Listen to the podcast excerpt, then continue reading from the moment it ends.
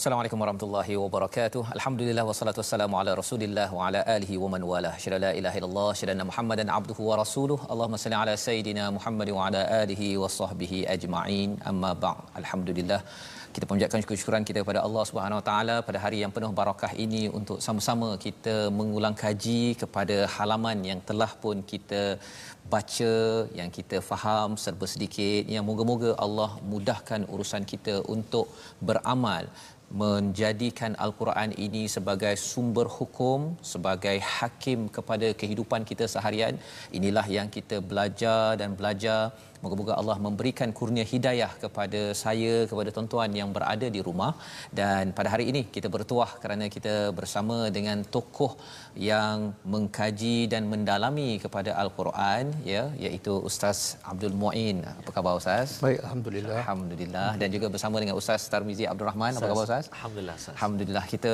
bersama dengan Ustaz Abdul Ya, Ustaz. Ustaz Muin. Abdul Muin bin Abdul Rahman. Masya-Allah. Saya Ahmad Tarmizi Abdul Rahman. saya Fazrul Ismail ya lain ustaz ya okey jadi alhamdulillah kita mengucapkan syukur pada Allah Subhanahu taala kita akan sama-sama ya kita sama-sama uh, akan mengulang kaji kepada intisari daripada ayat ataupun halaman 40 hingga 44 di mana kita berada pada juz ya kita sebenarnya berada di antara juz uh, 2 dan 3 ini untuk sama-sama kita menghargai bagaimana uh, surah al-baqarah ini yang juga dikenali sebagai sanamul Quran kita menuju puncak yang diharapkan dengan kita sama-sama perlahan-lahan menuju puncak ini kita dapat gambaran wah betapa indahnya kandungan al-Quran betapa indahnya agama Islam ini. Dan rupa-rupanya kita bukan keseorangan. Kita ada orang-orang terdahulu di kalangan para nabi, siddiqin, syuhada dan juga orang-orang soleh yang kita ingin ikuti jejak mereka sebagaimana kita baca di dalam surah Al-Fatihah. Maka mari kita bersama kita mulakan dahulu majlis kita ini Rabbi zidni ilma. Moga-moga Allah menambahkan ilmu kita dengan membaca surah Al-Fatihah sebagai permulaan. Silakan Ustaz. أعوذ بالله من الشيطان الرجيم بسم الله الرحمن الرحيم الحمد لله رب العالمين الرحمن الرحيم. مالك يوم الدين. إياك نعبد وإياك نستعين. اهدنا الصراط المستقيم. صراط الذين أنعمت عليهم غير المغضوب عليهم ولا الضالين.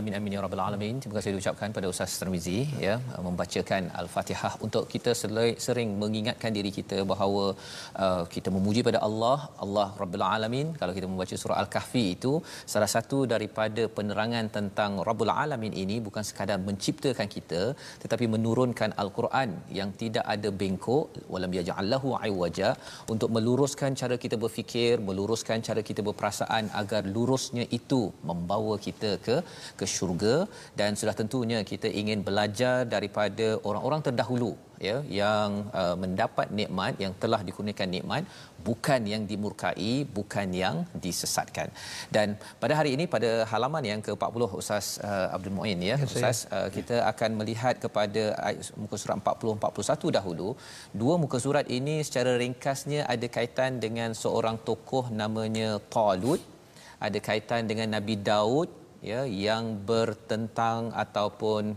yang berperang uh, dengan Jalut ya.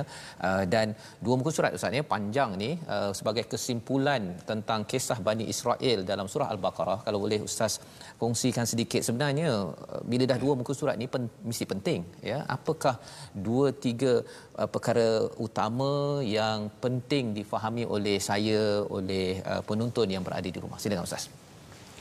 Uh, terima kasih kepada Ustaz uh, Fazrul. Uh, sahabat saya Ustaz uh, Tarmizi. Alhamdulillah bersyukur kepada Allah Subhanahu Wa Taala yang uh, mengumpulkan kita semua di sini dengan uh, satu tujuan untuk sama-sama memahami menghayati ayat Allah Subhanahu Wa Taala dan untuk sama-sama kita kongsi apa yang kita faham kepada mereka yang di luar sana. Okey, menjawab kepada persoalan yang diberi oleh uh, Ustaz Fazrul, uh, kisah Talut dan Jalut uh, intipatinya ialah tentang Bani Israel. Dan kalau kita perhati dalam surah Al-Baqarah dan juga banyak dalam surah-surah yang lain, Allah banyak menceritakan tentang Bani Israel dan juga Allah namakan mereka sebagai ahli kitab. ahli kitab Jadi sebelum saya sebut antara pengajaran daripada kisah Talut dan uh, Jalut, uh, apa persoalannya, kenapa banyak Allah menyentuh tentang Bani Israel yang mereka sebenarnya ada kitab. Bahkan mereka juga Allah gelarkan sebagai ahli kitab. Maksudnya Allah nak beritahu sebenarnya bukan bukan semestinya orang yang ada kitab bukan semestinya orang yang ada kitab mereka adalah betul dan selamat. Hmm.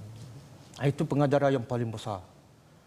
Kadang-kadang uh, timbul perasaan bagi orang yang membaca Al-Quran, yang menghafal Al-Quran, dia rasa dia selamat. Ya. Begitu juga ibu bapa yang menghantar anaknya menghafal Al-Quran, anaknya khatam Al-Quran, dia rasa anak dia telah selamat. Hmm. Tapi Allah bagi peringatan. Ahli kitab yang ada kitab, yang Nabi bersama mereka pun adalah antara mereka yang dicela dan dilaknat oleh Allah Subhanahu Wa Taala. Itu poin yang paling besar lah. Ha? Okey, antara pengajaran daripada kisah uh, Talut dan Jalut, uh, pertama sekali Allah nak beritahu kedegilan, sifat degil Bani Israel dan kalau kita uh, belajar sirah dalam Al-Quran, banyak Allah beritahu Bani Israel ini antara bani uh, kaum yang paling mulia. Inni faddaltukum alal alamin. Dan Allah antara sebab kemuliaan Bani Israel ialah Allah mengutuskan kebanyakan para nabi daripada kalangan Bani Israel. Israel. Jadi adakah semestinya bila kebanyakan para nabi daripada bangsa mereka memastikan mereka adalah bangsa yang mulia? Tidak. Kadang-kadang kerana mereka degilah maka Allah mengutuskan para nabi yang begitu banyak, begitu ramai. Hmm. Sebab apa? Sebab kedegilan. Jadi ayat kisah Talut dan Jalut juga Allah nak beritahu bagaimana sifat Bani Israel yang bukan jauh daripada hidayah, bukan jauh daripada para nabi, tapi kedegilan mereka menyebabkan mereka tetap melawan kebenaran. Ha? Jadi pengajaran untuk kita jangan degil macam Bani Israel.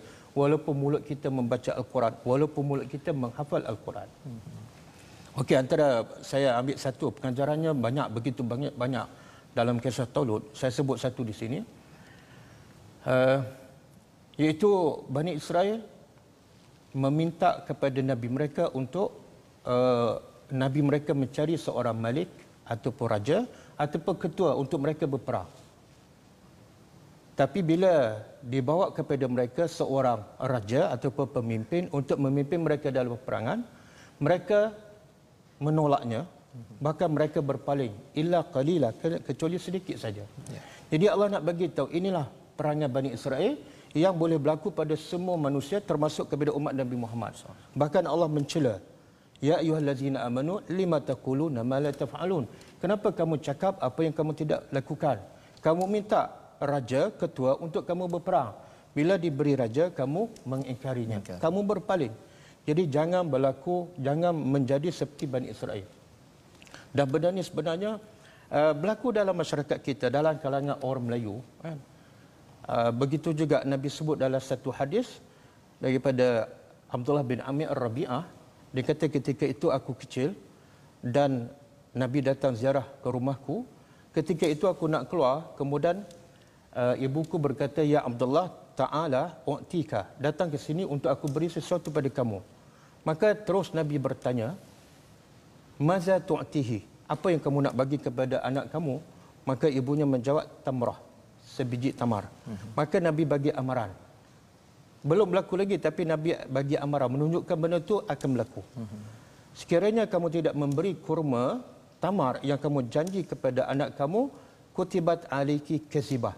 Engkau dicatat sebagai pendusta. Berapa ramai yang ibu bapa berjanji kepada anaknya tapi tidak melaksanakan. Berapa ramai pemimpin yang berjanji kepada rakyatnya tapi tidak Maka bagaimana ibu bapa dapat melahirkan anak yang soleh, yang bertakwa kalau ibu bapa ada sifat berdusta? Bagaimana pemimpin boleh melahirkan rakyat yang bertakwa kalau pemimpin ada sifat berdusta? Hanya berjanji tapi tidak tunaikan. Itu antara pengajaran pertamalah daripada kisah Talut dan uh, Jalut. Wallahu a'lam. Ya, terima kasih Ustaz. Uh, bila Ustaz uh, memberikan highlight uh, sebentar tadi uh, tentang uh, kisah ini panjang ya, uh, dua dua muka surat. Tapi sebenarnya kalau dalam uh, apa uh, tradisi Yahudi kalau dimaklumkan uh, kisah ini lebih panjang lagi ya, uh, diringkaskan dalam dua halaman. Dan uh, mungkin satu perkara lah yang mungkin uh, bila Ustaz cakap tadi Bani Israel ini dikaitkan dengan degil tadi Ustaz ya, degil. Dan bila panjang-panjang dalam surah Al-Baqarah ini sehinggakan halaman 40 41 ini uh, Allah beritahu tentang perangai mereka yang degil itu uh, apa sebab sebenarnya yang dia degil itu yang menjadi pengajaran bagi kita agar janganlah degil. Ha kan pasal uh, sebenarnya bila melihat-lihat dalam Quran ni uh, peraturan untuk uh, syariat ni taklah banyak sangat. Tapi banyak berkaitan dengan sikap tentang degil, tentang apa suka berdengki baghyan bainahum. Jadi uh, sebenarnya apa asas untuk degil ini dapat kita apa uh, kurang-kurang dan lenyapkan kalau boleh Ustaz sila. Okey. Uh, Allah pun sebut dalam surah Al-Baqarah bahawa uh, Bani Israel menolak kebenaran, menolak Al-Quran dan juga menolak Rasulullah bukan sebab mereka tak nampak kebenaran itu, mm-hmm. tapi kerana hasad. hasad. Jadi hasad ni satu penyakit yang sebenarnya bukan baru, bermula daripada zaman Nabi Adam lagi. Ha? Bagaimana iblis dengki kepada Adam mm-hmm. dan bagaimana anak Adam uh, Habil dengki, Qabil dengki kepada Habil. Jadi penyakit dengki ini adalah satu penyakit yang lama, lama, eh? lama. Ha? dan bagaimana nak menghilangkan penyakit dengki ni sebab itu Allah turunkan Al-Quran Al-Quran adalah syifa selagi mana manusia tidak memahami dan beramal dengan Al-Quran penyakit dengki, penyakit degil tidak akan hilang kami Allah sebut secara jelas kami turunkan Al-Quran sebagai rahmat dan sebagai syifa penawar penawar di mana? lima fi sudur jadi Allah sebut penyakit yang paling bahaya ialah penyakit dalam hati. Apa dia? Yang paling yang paling bahaya yang paling besar ialah penyakit degil. Jadi nak tak nak kalau nak rawat penyakit degil tadabbur al-Quran satu persatu. Berapa ramai orang Arab yang degil di Mekah? Berapa ramai orang Arab di Madinah, Aus dan Khazraj bergaduh berperang 100 tahun. Ha? hanya kerana seekor unta. Dengki dan dendam dan sebagainya tapi bila Nabi bawa Al-Quran kepada mereka, mereka faham, mereka hayati, mereka amal.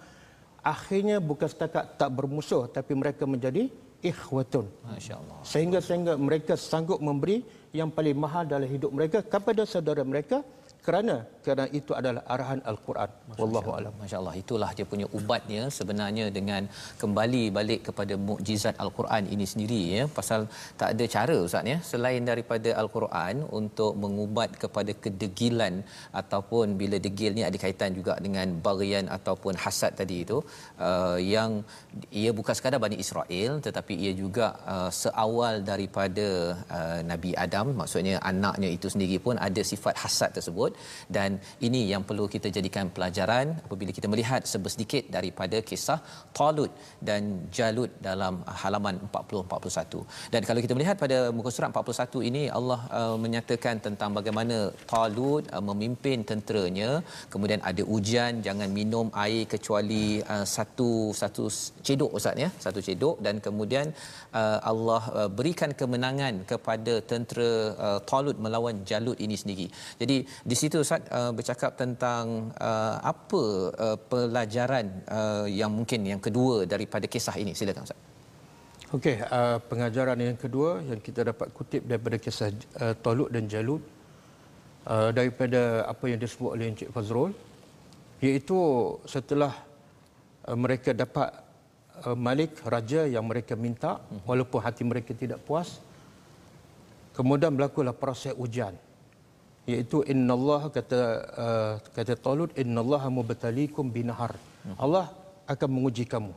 Bukan bukan saya, bukan bukan nabi. Tapi ujian itu adalah hak Tuhan. Hmm. Jadi manusia tidak ada hak untuk menguji sesama manusia. Hak itu adalah hak Allah. Apa tujuan ujian? Sebab uh, dan ujiannya ialah jangan minum air. Hmm. Ah, jangan minum air.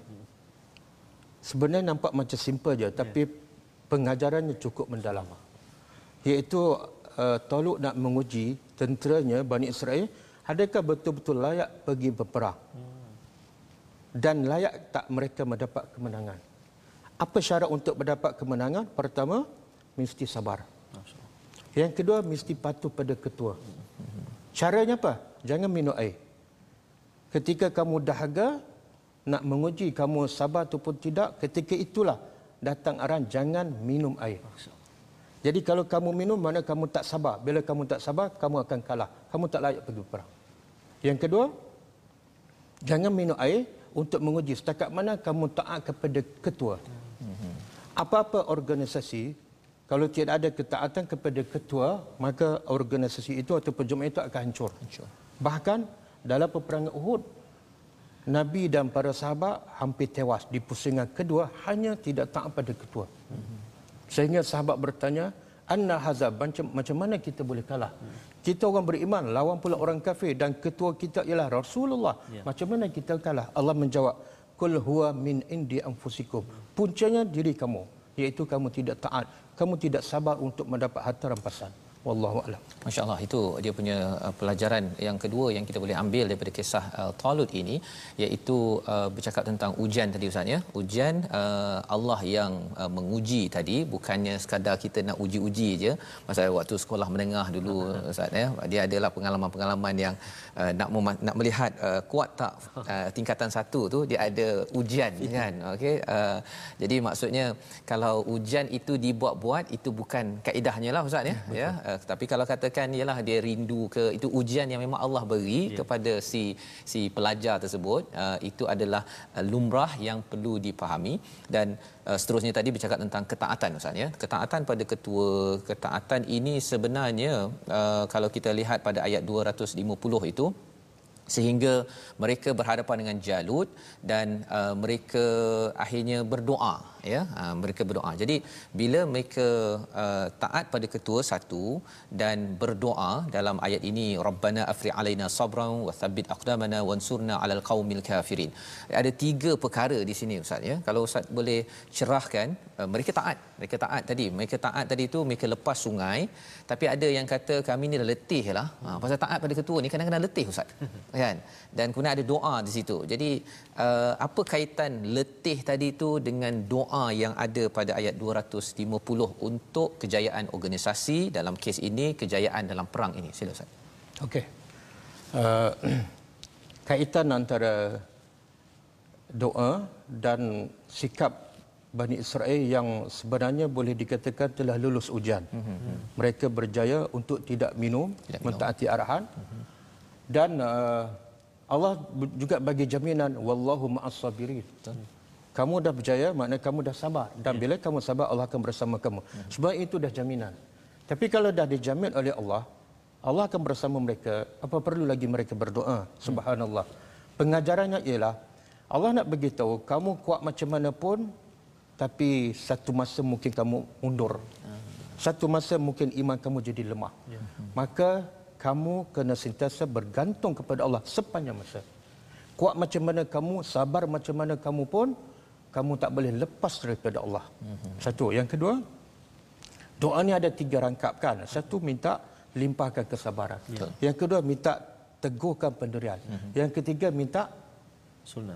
Dia ada kaitan tu. Mm-hmm. kamu tak akan menang melawan orang kafir melainkan kamu tetap pendirian. Hmm. Kalau kamu lari kamu akan kalah. Dan kamu tak mungkin tetap pendirian melainkan setelah kamu sabar. Hmm. Sabar melahirkan keteguhan, ketetapan pendirian. Kuat macam uh, musuh kuat macam mana pun dia tak akan lari. Sebab apa? Ada sabar. sabar. Dan bila kamu tak lari, di situ ada kemenangan. Wansurna alal qaumil kafirin. Mana kesimpulannya orang beriman hebat macam mana, kuat macam mana, takwa macam mana pun kebergantungan kepada Allah sentiasa kena ada. Masya-Allah. Okay. Ha? Fatawakkal 'alal hayyil ladzi la yamut. Bertawakallah pada Allah yang tidak akan mati. Ya, Allah Masya-Allah itu kaitannya doa mengapa ada selepas mereka ni dah bersabar Ustaz ya.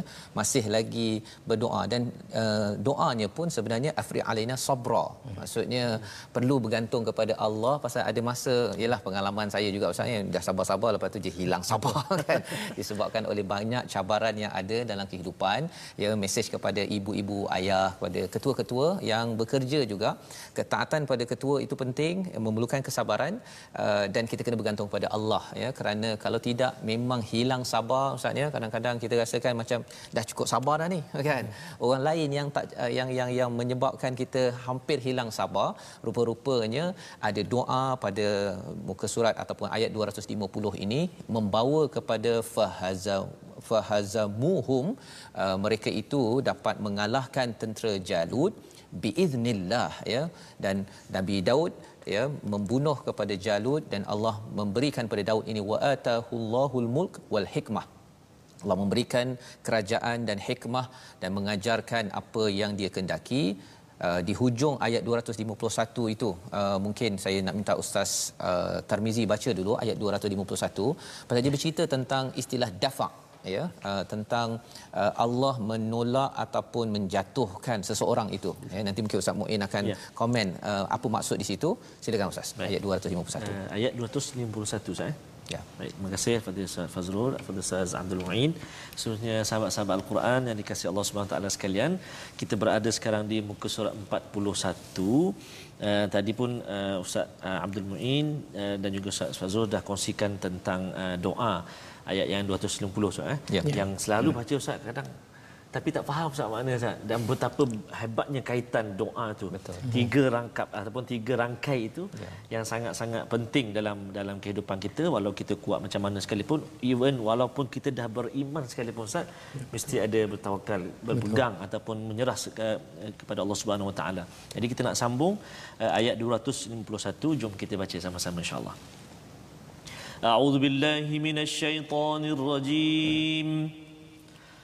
فهزموهم بإذن الله وقتل داود جالوت وآتاه الله الملك والحكمة وآتاه الله الملك والحكمة وعلمه مما يشاء. ولولا دفع الله الناس بعضهم ببعض لفسدت الأرض. لفسدت الأرض ولكن الله ذو فضل على العالمين. صدق الله العظيم Surah Al-Azim ayat 251 menceritakan tentang uh, bagaimana tentera Talut itu mengalahkan kepada tentera Jalut dan Nabi Daud ya membunuh ataupun dapat mengalahkan kepada panglima ketua kepada musuh iaitu Jalut dan diberikan mulk wal hikmah diberikan kuasa diberikan hikmah untuk memimpin dengan ilmu yang diajarkan oleh Allah. Di hujung ayat 251 itu ada Allah meletakkan walaula daf'ullahi nasi ba'dahum bi ba'din la fasadatil ard walakinallaha dzu fadlin 'alal alamin. Uh, apa maksud sebenarnya di bahagian hujung ini ustaz? Bila ayat ini bersambung daripada kisah uh, Nabi Daud dapat mengalahkan Jalut dalam ayat ini. Silakan. Okey. Terima kasih kepada Ustaz Fazrul. Uh, maksud daripada ayat 251 tapi sebelum saya menjawab soalan saya nak sentuh sedikit Allah uh, bagi bagi tahu fahazamuhum biiznillah. Ya. Kenapa Allah sebut dengan izin Allah? Hmm. Akhirnya tentera uh, Talut dapat mengalahkan tentera Jalut dengan izin Allah. Sebenarnya Allah nak mengajar kita bahawa hebat macam mana kamu pun, kuat macam mana pun, kamu tak akan menang kalau Allah tak izinkan. izinkan. Ha, dan pengajaran daripada kisah uh, peperangan yang berlaku di zaman Rasulullah dalam peperangan Badar, sahabat tak ramai, senjata tak banyak, tapi mereka menang. Sebab apa Allah izinkan? Dalam peperangan Uhud pula mereka kalah walaupun bilangan mereka lebih ramai daripada bilangan tentera di Badar. Mm-hmm dan mereka lebih bersedia tapi kalah sebab apa Allah tak izinkan dalam peperangan Hunain mereka kalah. Hmm. sahabat kalah. Sebab apa? Walaupun mereka lebih ramai daripada musuh sebab a'jabathum kasratukum. A'jabatkum kasratukum. Mereka tak bergantung pada Allah tapi mereka bergantung pada bilangan ramai. Bilangan. jadi Allah nak ingatkan walaupun kamu nabi walaupun kamu orang yang terbaik tapi kamu menang bukan sebab kelebihan kamu. Dengan izin Allah maka bergantunglah kepada Allah sepenuhnya. Okey. Untuk menjawab soalan iaitu ayat walaula dafa'ullahi an-nasa ba'dhum jikalau Allah tidak menolak antara sesama manusia maka semuanya akan hancur. Maksudnya uh, saya bagi contoh Islam melarang kita untuk mencela agama lain. Islam melarang kita untuk meruntuhkan tempat ibadat yang lain. Kenapa? Kalau Allah biarkan kita mencela agama lain, Allah biarkan kita meruntuhkan rumah ibadat orang lain, orang lain pun akan mencela Tuhan kita dan mereka akan meruntuhkan masjid. Akhirnya hancur. Ya. Itu maksud tolak menolak. Allah kata, walaupun dia kafir, walaupun dia tidak menyembah aku, tapi ada pak Tuhan. Hmm. Itu maksud dafa'ullah. Allah menolak. Yang ni ada pak Tuhan. Walaupun dia musuh. Kenapa? Kalau kamu buat ikut suka kamu, semuanya akan hancur. Kamu tak tak boleh beribadat dengan senang dan kamu tak boleh berdakwah dengan lancar. Mm-hmm. Maka uh, hikmah kenapa Allah jadikan biarkan orang kafir dengan agama mereka dan kewajipan kita hanya berdakwah saja la ikraha fiddin yeah. supaya kamu pun dapat beribadat dengan tenang tanpa diganggu oleh mereka dan mereka pun tak dikacau sebab mereka diberi pilihan.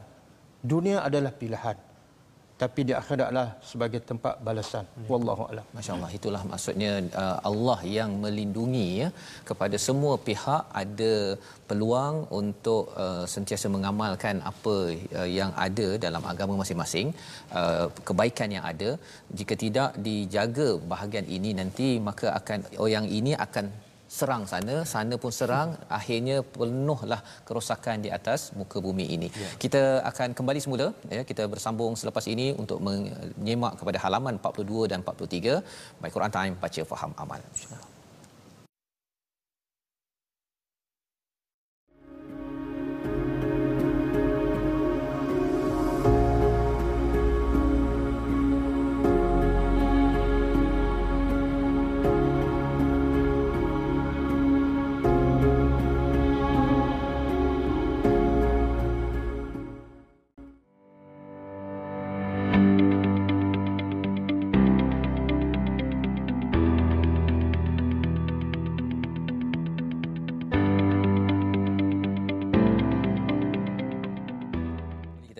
Quran Time baca faham amal. Alhamdulillah kita melihat kepada muka surat 40 hingga 41 sebentar tadi ustaznya bersama dengan Ustaz uh, Abdul Muin Abdul Rahman untuk kita mengulang kaji menyimak uh, beberapa uh, istifadah ataupun beberapa pelajaran daripada uh, surah Al-Baqarah pada halaman 40 41 sebentar tadi tentang peristiwa uh, Talut dan Jadud dan itu mengakhiri kepada juz yang kedua yang kita masuk pada juz yang ketiga pada halaman 42 iaitu ada uh, banyak pelajaran tapi sebelum itu saya menjemput kepada tuan-tuan sebagai sahabat al-Quran Ustaz Tamizi. Ya Ustaz, terima kasih Ustaz. Uh, apa Ustaz Muin?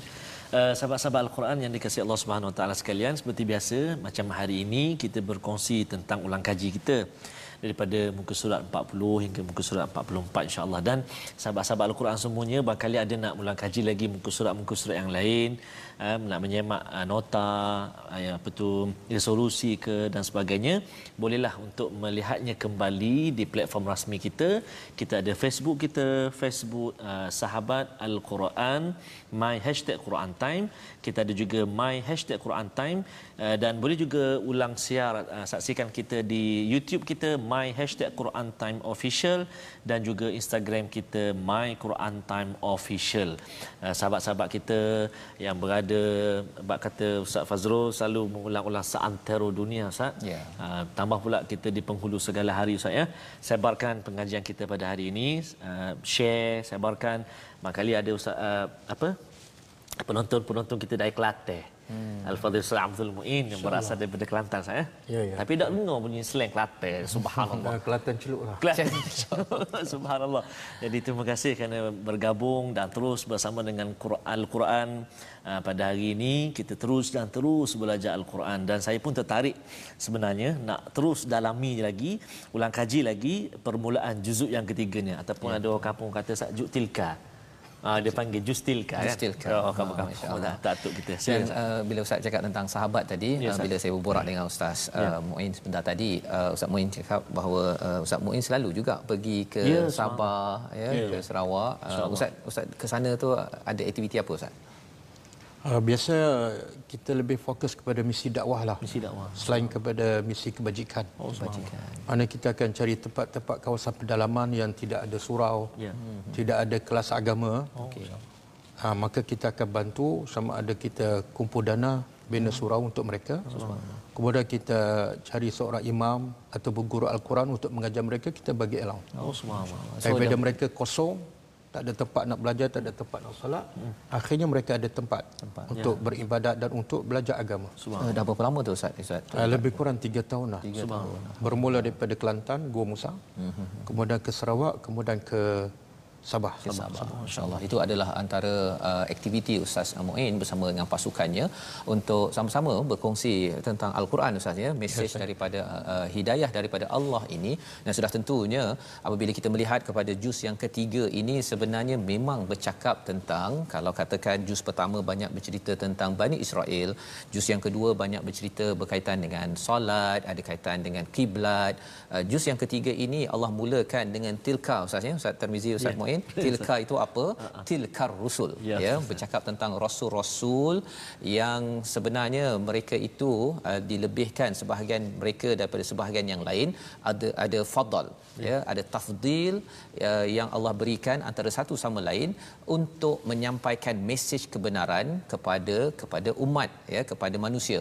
Jadi uh, di dalam ayat ini juga Allah ada kalau kita lihat pada ayat 255 itu ada ayat yang famous ya ayat yang amat masyhur azam yang amat hebat ya. yang dinamakan sebagai ayat al-kursi ha, jadi di sini mari kita sama-sama mengulang kaji ya. saya yakin tuan-tuan yang di rumah uh, menghafaz surah ini ataupun ayat ini kita nak pastikan paling kurang kalau puan-puan ibu-ibu adik-adik baca ayat kursi mungkin selama ni laju sahaja ke depan tapi paling kurang kita dapat 2 3 intipati apakah kepentingan surah ini ataupun ayat ini apakah tadabbur daripada ayat 255 ini disilakan ustaz Okey, terima kasih pada Ustaz Fazrul.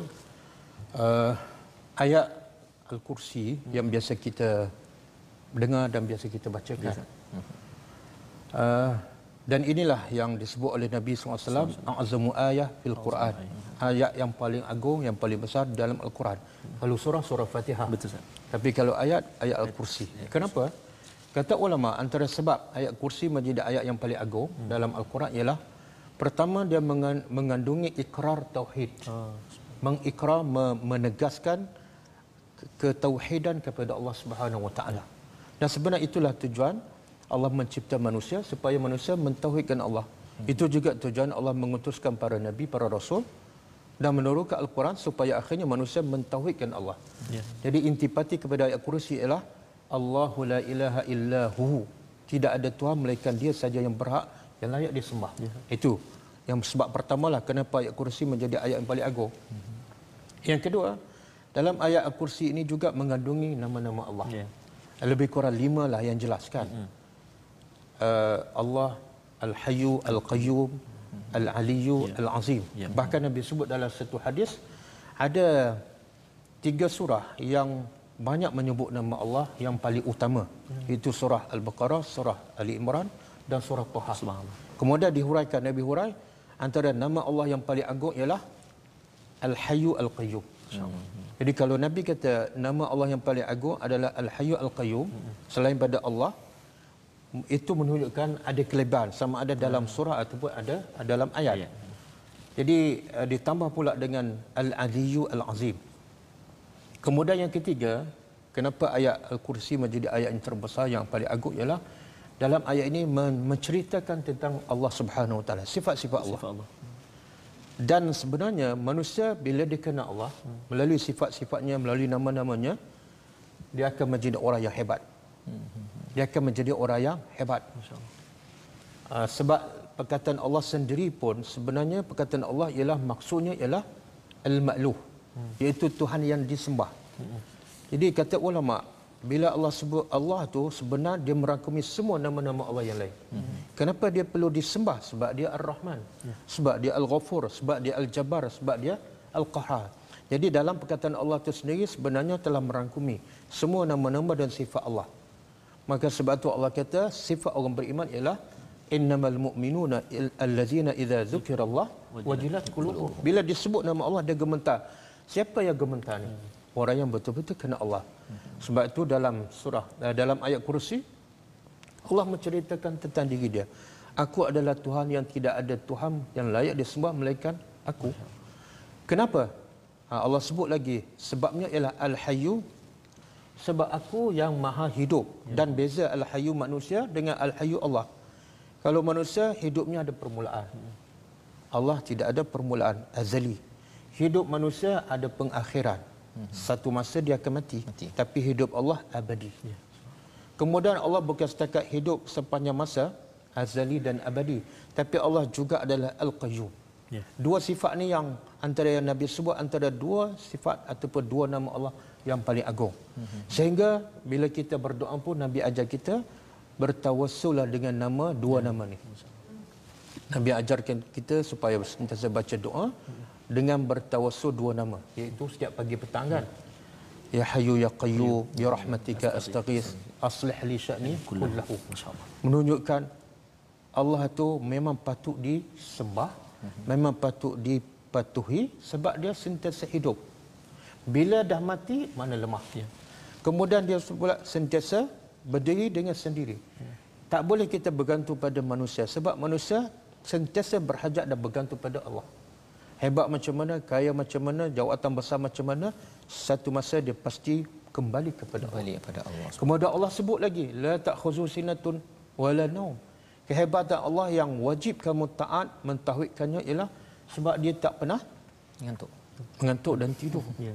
Kita bergantung pada suami. Suami kita kadang-kadang masa kita bercakap dia tidur dah. kita bergantung pada anak kan. Kadang-kadang anak kita lupa. Ya. Jadi kenapa nak bergantung pada Tuhan uh, makhluk yang lemah? Bergantung pada allazi la ta'khuzu Sinatun jadi sebenarnya bila kita faham, kita hayati maksud dalam surah, dalam ayat kursi ini dan kita betul-betul yakin kita bergantung hanya kepada Allah, kita akan jadi orang yang hebat. Dalam satu asar, uh, kata ulama, sesiapa yang nak menjadi orang yang paling kuat, maka fatawakkal, bertawakkallah, berserahlah pada Allah. Bila berserah pada Allah dia akan menjadi kuat sebab Allah Al-Hayyu Al-Qayyum la ta'khuzu sinatun wala naum.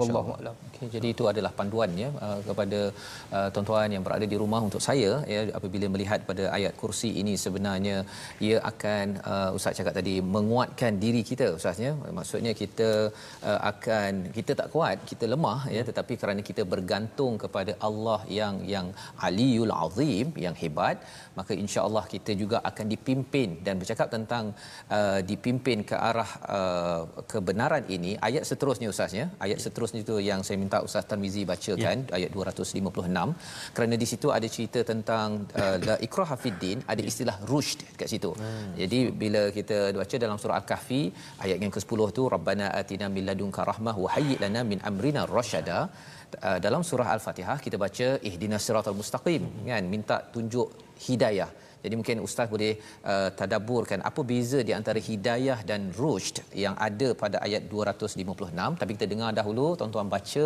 bersama dengan ustaz Tarbizi pada halaman 42. Jom Baik. sama-sama. Sila ustaz. Okey, terima kasih Ustaz Fazrul, Fadil Ustaz Abdul Muin, sahabat-sahabat Al-Quran, tuan-tuan dan puan-puan muslimin dan muslimat.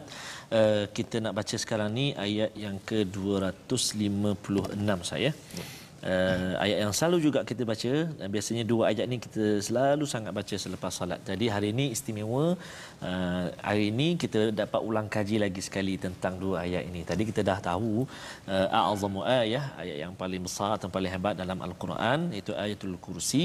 Sekarang ni ayat la ikraha fiddin selalu sangat ustaz kadang orang cakap la ikrafiddin uh, awak tak payah paksa-paksa saya lah. Kan bebas. Uh, contoh macam tu kan? Jadi hmm. ini ustaz ha, itu nanti ustaz boleh cerahkan ustaz akan ha, boleh ni. okey. Jadi kita baca sesama. Jom ayat yang ke-256 a'udzu billahi minasyaitonir rajim la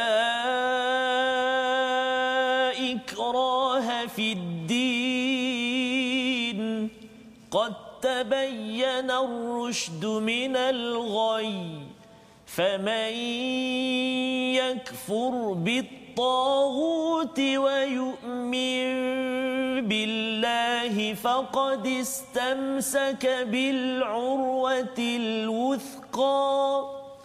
فقد استمسك بالعروة الوثقى لا انفصام لها. والله سميع عليم صدق الله العظيم Jadi pasangan dalam menganut agama Islam sesungguhnya telah jelas perbezaan antara jalan yang benar dengan jalan yang sesat. Barang siapa yang ingkar kepada Tawud dan beriman kepada Allah, maka sesungguhnya dia telah berpegang teguh pada Urwatil Wuthqa, pada tali yang sangat kuat yang tidak akan putus. Allah Maha mendengar lagi Maha mengetahui. Tuan-tuan dan puan Allah sekalian, adik-adik kita melihat ayat ini, ayat 256 ini Allah menceritakan tentang tidak ada paksaan dalam beragama, tapi dalam Ustaz uh, Tarmizi nyatakan tadi, yeah. uh, orang ada yang menggunakan ayat ini kata uh-huh. jangan paksa-paksalah saya solat ke kan, tak ada paksaan dalam agama dia tau. tahu pula ayat tu. Oh, dia tahu ayat tu pasal dia hafal sekolah menengah Ustaz. Yang sekolah menengah kan betul, kena hafal sekolah hafal, ni ya. Betul, ha, jadi yang itu kalau ustaz boleh cerahkan ya, kefahaman so. sebenar dan juga bila ada istilah qad tabayyana rusydu minal ghai ya, ya uh, ada perkataan rushd bukannya hmm. hidayah di sini hmm. huda. Jadi apa beza rushd dan hidayah ini agar uh, kita dapat memahami menjiwai ayat ini dalam kehidupan kita sebenar-benarnya. Sila ustaz. Okey, terima kasih kepada ustaz Fazrul. Uh, ayat la ikrah fid din uh, dah famous dalam masyarakat kita. Yes, Tapi kadang-kadang salah faham. Betul Ustaz. Sebab tu Allah sebut dalam surah Al-Baqarah Allah mencela uh, ahli kitab. Ya. Wa minhum ummiyun la ya'lamuna al-kitab ya. illa amaniyah mhm. wa inhum illa yazunnun. Ada sebagai ahli kitab mereka sebenarnya buta huruf. Mereka, apa maksud buta huruf? Bukan maksud tak boleh membaca dan tak boleh menulis. Hmm. Tetapi maksud buta huruf ialah la ya'lamuna al-kitab. Mereka tak faham apa hmm. dalam kitab. Kecuali amani melainkan angan-angan wa inhum illa yazunnu dan tidaklah mereka makin sangka. Jaga agak apa maksud la ikrah fiddin ha, jangan paksa saya solat. Sangkaan. Tapi hakikat sebenar bukan itu maksudnya. Okey kata ulama kata ahli tafsir la ikrah fiddin maksudnya ialah ayat ini dituju kepada yang non muslim uh. tidak boleh kita paksa orang yang bukan Islam memasuk Islam sebab tu ayat kena baca lengkap, kena habiskan. yes, kenapa tak boleh paksa? Soalan, kenapa tak boleh paksa? Jawapannya selepas itu. Hmm. Qad tabayyana ar-rusydu minal ghayy. Sebab tak boleh paksa, sebab rusdu tu petunjuk yes, tabayyan jelas dibanding dengan al-ghayy kesesatan. Maksud saya bagi analogikan. Uh, kalau kita kata pada seseorang ini adalah kambing. Jelas kambing. Dia kata bukan kambing, ini tikus. Orang macam ni jangan paksa untuk dia terima apa yang kita cakap. Ah. Sebab benda tu cukup jelas. Yes, Tapi dia degil. Ah. ah. Begitulah Allah nak beritahu sebenar bukti Islam tu benar. Allah tu esa cukup jelas tabayyan. Jadi kalau ada orang tak nak terima, jangan paksa. Dia ada masalah pada akal. Ah, La ikrah fid din. Hmm. Sebab itulah Islam ni kalau berfikir dengan waras dia akan terima dia akan taat dengan sepenuhnya tanpa dipaksa. Oh, subhanallah. Okey. Apa beza ar-rusdu dengan al-hidayah? Hmm, yeah. Dalam kamus ar-rusdu ni lawan dia al-ghayyu. Hmm. Kalau al-huda atau hidayah lawan dia ad-dhalal. Kata ahli uh, ahli bahasa rusdu dengan hidayah. Kalau dia sebut rusdu saja dia merangkumi hidayah. Oh. Ah, okay. Maka kalau hidayah juga kalau dia sebut hidayah saja dia juga merangkumi rusdi. Ah. Tapi kalau sebut dua-dua dalam satu ayat uh, kalau disebut dua-dua dalam satu ayat dia berbeza. Maksudnya kalau ar-rusdu istiqamah dalam berilmu. Hmm. Kalau hidayah istiqamah dalam beramal. Oh, ar-rusdu istiqamah dalam berilmu. berilmu. Al-hidayah istiqamah dalam beramal. beramal. Jadi kalau sebut dua-dua berbeza makna, kalau sebut satu-satu hidayah merangkumi rusdi rusdi merangkumi hidayah. Wallahu a'lam. Masyaallah. Khair. Terima kasih ucapkan pada ustaz Muin menerangkan ya beza di antara rusd dan juga uh, hidayah Baik. tadi itu. Jadi kalau kita berdoa uh, minta diberikan hid, uh, rusd dalam surah al-kahfi itu ya, doa kita itu ya. maksudnya kita nak hidayah jugalah ustaz ya, ya. dipimpin dengan ilmu yang benar untuk kita beramal lah juga ya. Bukannya tahu sahaja tetapi kita tidak mahu beramal. Jadi kita berada di penghujung ustaz ya. Uh, sebenarnya ada dua lagi muka surat yang kita nak ya, ulang kaji. Tapi yalah kita ada kena kena jemput lagi lah Ustaz ya uh, untuk kita melihat bersama. Dan kita berada di penghujung uh, tuan-tuan dan puan mati Allah sekalian uh, kita berdoa kepada Allah Subhanahu Taala agar Allah memberikan kepada kita rushd ya. Ustaz ya seperti mana yang dinyatakan tadi. Uh, dan juga kita mohon hidayah daripada Allah untuk kita diberi istiqamah untuk kita beramal dalam kehidupan kita seharian berdasarkan kepada tiga muka surat yang kita semak dan kita ulang kaji sebentar sebentar tadi. Dengan ini uh, saya menjemput Ustaz Tarmizi untuk ya. membacakan doa di hujung ini. Silakan Ustaz. Boleh Ustaz. أعوذ بالله من الشيطان الرجيم بسم الله الرحمن الرحيم الحمد لله رب العالمين والصلاة والسلام على رسول الله الأمين سيدنا محمد وعلى آله وصحبه أجمعين. اللهم اغفر لنا ذنوبنا ولوالدينا وارحمهم كما ربونا صغارا.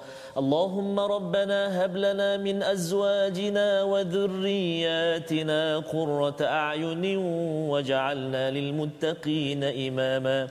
اللهم ربنا ظلمنا انفسنا وان لم تغفر لنا وترحمنا لنكونن من الخاسرين Allahumma ya Allah wa ya Rahman wa ya Rahim Kami hamba-hambamu yang sangat lemah ya Allah Tidak putus-putus mengangkat tangan memohon ke hadratmu ya Allah Agar dikurniakan petunjuk dan hidayahmu kepada kami ya Allah. Memandu kehidupan kami di atas muka bumi yang sementara ini ya Allah. Mencapai redha dan juga keampunan daripadamu ya Allah. Maka ya Allah kurniakan petunjuk dan hidayahmu buat kami ya Allah. Memandu kehidupan kami ya Allah. Mudah-mudahan kami berjaya دي دنيا lebih-lebih lagi di akhirat يا الله برحمتك يا أرحم الراحمين اللهم ارحمنا بالقرآن واجعله لنا إماما ونورا وهدى ورحمة اللهم ذكرنا منه ما نسينا وعلمنا منه ما جهلنا وارزقنا تلاوته آناء الليل وأطراف النهار واجعله لنا حجة يا رب العالمين وصلى الله على سيدنا محمد وعلى آله وصحبه وبارك وسلم. والحمد لله رب العالمين. تقبل الله. تقبل Terima kasih diucapkan kepada Ustaz uh, Tarmizi yang membacakan doa sebentar tadi. Dan kita sebenarnya uh, amat mengharapkan Allah membantu kita sebagaimana yang Ustaz Muin nyatakan tadi. Kita kalau dah beriman dah bersabar tetap juga kita kena bergantung pada Allah. Ya. minta dicurahkan ya uh, dengan kesabaran uh, tetap pendirian kita berjuang dalam kehidupan. Dan kita perlukan pertolongan Allah Subhanahu taala untuk kita berdepan dengan segala cabaran-cabaran hidup yang boleh boleh memesongkan kita daripada jalan jalan hidayah Allah Subhanahu Taala. Mungkin satu minit akhir ini ustaz ya, uh, ustaz sebagai kesimpulan daripada ya. mungkin kita tak sempat pun sampai lima muka surat Betul, ya tapi daripada uh, program ini uh, seruan kepada umum penonton yang ada di rumah uh, seruan ustaz berkaitan dengan al-Quran apa ya. satu mesej kepada rakyat Malaysia silakan ustaz. Satu minit ya. Ya. Okey, uh, saya ringkaskan daripada ayat yang sepatut kita sebut juga tapi sebab kesetukan masa iaitu apa pengajaran ataupun apa hikmah Nabi Ibrahim meminta kepada Allah supaya Allah tunjukkan kepadanya bagaimana Allah menghidupkan ya. yang mati. Apa hikmahnya? Hikmahnya ialah liyatma'inna qalbi. Ha, Jadi kalau seorang nabi kalau seorang Nabi pun sentiasa Allah nak Allah. imannya mantap dan ditingkatkan, maka orang macam kita lagi-lagi kena sentiasa berusaha untuk memantapkan iman kita. Ya. Dan nak mantapkan iman, tak perlu kita minta kepada Allah supaya Allah hidupkan yang mati depan mata kita. Tak. Sebenarnya terlalu banyak ayat-ayat ya, yang boleh memantap, meningkatkan iman kita. Antaranya baca Al-Quran dan tadabur. Ya, dan antaranya juga memikirkan ciptaan Allah. Ya, ha? Inna fi khalqis samawati wal ard. Ya la ayat ha wa ikhtilafil laili wan nahar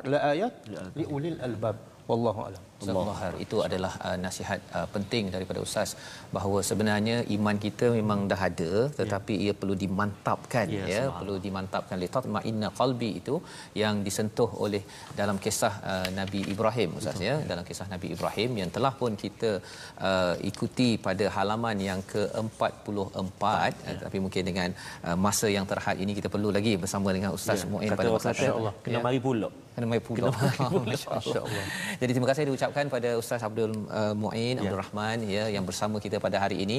Dan insya-Allah tuan-tuan sekalian kita akan bertemu lagi. Kita masih lagi dalam kerangka untuk uh, kempen untuk ummah ya. wakaf untuk ummah agar kita ingin menyebarkan ya mesej ini dalam uh, dengan menyebarkan mushaf dan kita membawakan program-program Quran tadabbur agar lebih ramai lagi yang mendapat pencerahan demi pencerahan daripada ayat-ayat al-Quran ya. yang dinyatakan oleh Ustaz uh, Abdul Muin sebentar tadi ini penting agar agar kita mantap iman kita dan insya-Allah uh, kita akan bertemu lagi pada jam 5 petang ya. pada jam 10, 10 malam dan juga 6 pagi esok ya ulangan terus kita bersama dengan al-Quran kita mengucapkan ribuan terima kasih kepada penaja kita Mufas agar terus kita dapat bersama al-Quran dan ya. terus ke hujung hidup kita Allah. dan kalau Ustaz Abdul Muin ya. pergi ke sana ke sini Allah. menyampaikan Quran ya. moga tuan-tuan juga kita bersama